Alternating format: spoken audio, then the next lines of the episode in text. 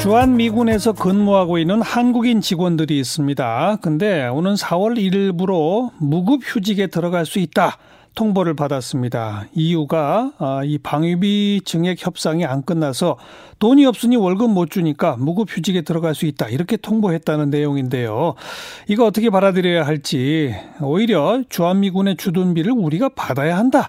이런 지론을 펼치고 있는 더불어민주당의 송영길 의원을 연결해 봅니다. 송 의원 안녕하세요. 네, 안녕하십니까. 네. 주한미군에 근무하는 우리 한국 직원 숫자가 상당하죠? 그렇습니다. 한, 뭐, 한 만여 명될 것으로 예상됩니다. 그죠. 그, 네. 근데 지금 뭐 미군 측에서 이미 통보를 다 했다는 거죠? 네. 뭐라고 통보했다는 거죠, 그러니까?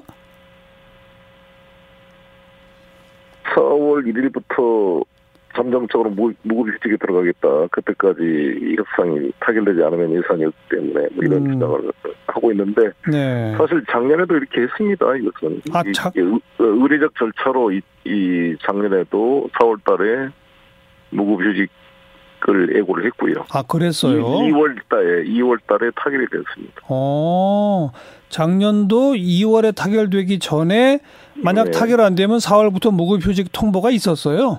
음, 그렇습니다. 그러니까 아. 그런 걸 시사했기 때문에 이것은 뭐 통상적인 절차가 아닌가 이렇게 생각을 합니다. 네. 아니, 정말로 만약 그 협상 타결이 4월까지 안 되면 그 지금 말씀하신 뭐 만여 명 넘는다는 한국인 직원을 다 무급 휴직시키면 주한미군이 돌아갑니까? 불가능하죠. 사실 가동이 되기 어렵습니다.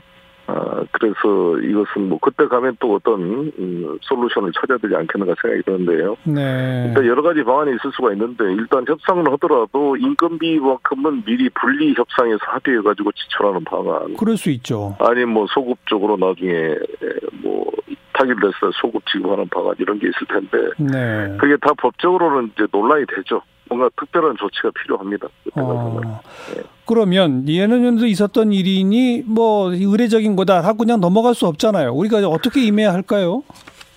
그렇습니다. 그러니까 그때 가게 되면 양측이 다 압박을 받을 텐데 우리들은 무급휴직에 대한 근로자들에 대한 저희들 걱정이 우리 정부 차원에서 있는 것이고 예. 주한미군 측에서는 자기들 스스로도 주한미군이 이 기능하기 어려, 어려울 거 아니겠습니까? 그러니까요. 모든, 어, 이런 뒷받침이 안 되기 때문에 예. 양쪽 다 서로 압박이 있는 것이기 때문에 어느 한쪽만의 문제는 아니다 이렇게 생각합니다. 예. 지금 현재 방위비 분담금 협상 지난 6, 네. 6차 협상까지 결렬된 상태죠. 네, 그렇습니다. 결렬됐다기보다도 진행되고 있는 것이죠. 근데 음. 제가 정은보 우리 협상팀장과 우리 팀 우리 우리 대한민국 대표들이 잘 하고 있다고 생각합니다. 네. 그 어, 정확한 그 입장을 쭉 제시를 하고 있어서 예. SMA에 따라서 그틀 아래서 협상할 수밖에 없다라는 것에 대해서 논리적으로 예. 좀 설득이 돼가는 과정이라고 보여지고요. 예. 자기들도 50억 달러 요구한 게 이게 무리하다는 것을 알고 있는 것이고 예. 그것을 이미 고집하지는 않는 것으로 알고 있습니다. 예. 그런데 7차 협상 일정은 아직 못 잡았다면서요? 네, 그런 것으로 알고 있습니다. 그건 6차 협상을 했는데 결론을 못 냈고 7차 협상 날짜를 못 잡았다는 거는 상당히 좀 난항이라고 밖에 말할 수 없는 거 아닙니까?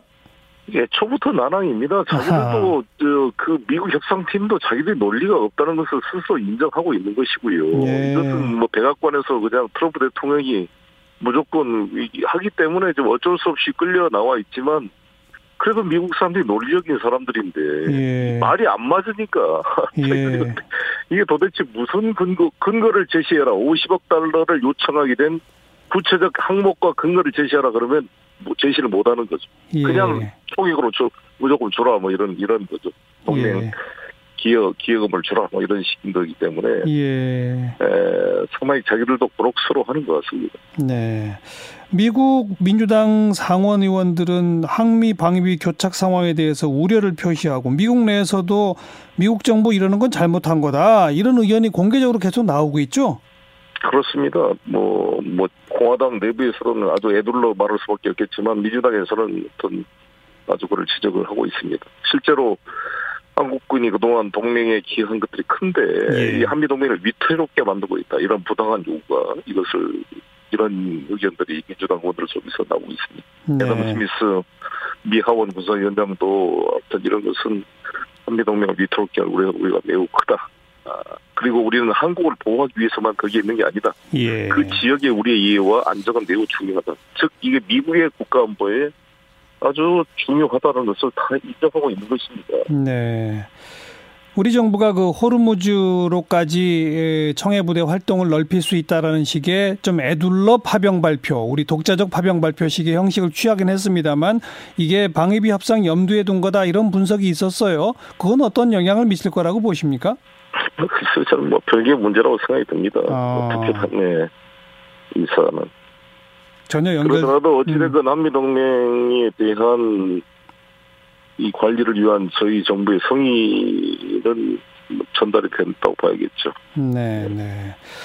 뭐 평소 우리 송 의원께서는 미군 주둔 비용 오히려 우리가 받아야 된다 이렇게 주장해 오셨는데 우리가 받아야 한다는 주장의 근거는 뭡니까?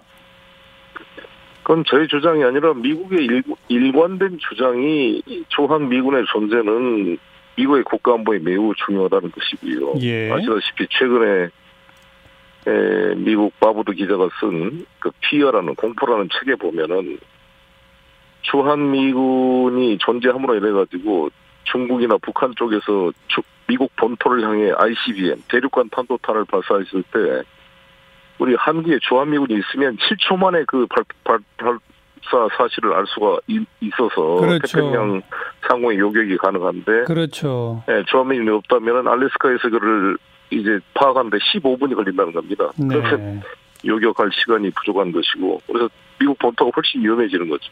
예, 예. 그리고 이제 이미 신속 기동부로 합의가 됐기 때문에 조한 미군은 우리 이 북을 북을 상대로만 있는 게 아니라 중동으로도 파견되고 계속 왔다 갔다 해요. 네. 2만 8,500명이 지금 그대로 있는지도 우리가 알 수가 없습니다. 매일 나가고 들어오고 그러기 때문에 예, 예. 이, 이게 뭐 우리가 보통 일꾼을 고용할 때 몇 시부터 몇 시까지 몇 명 일한다는 걸 알아야 무슨 임금을 줄 거 아닙니까? 예, 예. 주한미군은 지금 몇 명이 있는지도 몰라요, 사실. 대한민국 음. 정부에 통보도 하지 않습니다. 그렇죠. 아, 그러니까 참 어떻게 보면 깜깜이로 그냥 돈을 주는 거고, 돈을 써도 이게 우리가 감사원이나 국회가 뭐 예산 회계 감사도 할 수도 없는 것이고, 네. 완전히 어떻게 보면 그냥 총액으로 얼마 1조 389억을 작년에 줬는데 예. 그돈 남은 거 지금 뭐 2, 3천억이 통장에 남아 있다 그러는데 그 어떻게 쓰고 있는지도 확인도 못 하고 있는 예. 그런 상황입니다. 그런 상황인데 무려 다섯 배를 더 올려달라. 이건 이제 처음부터 말이 안 된 거고 결과적으로는 어떻게 될 거라고 보세요?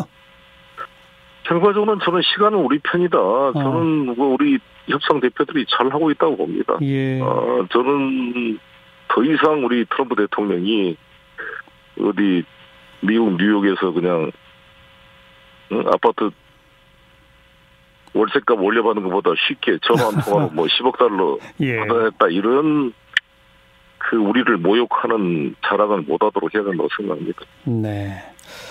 알겠습니다. 여기까지 말씀 듣죠. 네. 고맙습니다. 네, 감사합니다. 더불어민주당 송영길 의원이었습니다.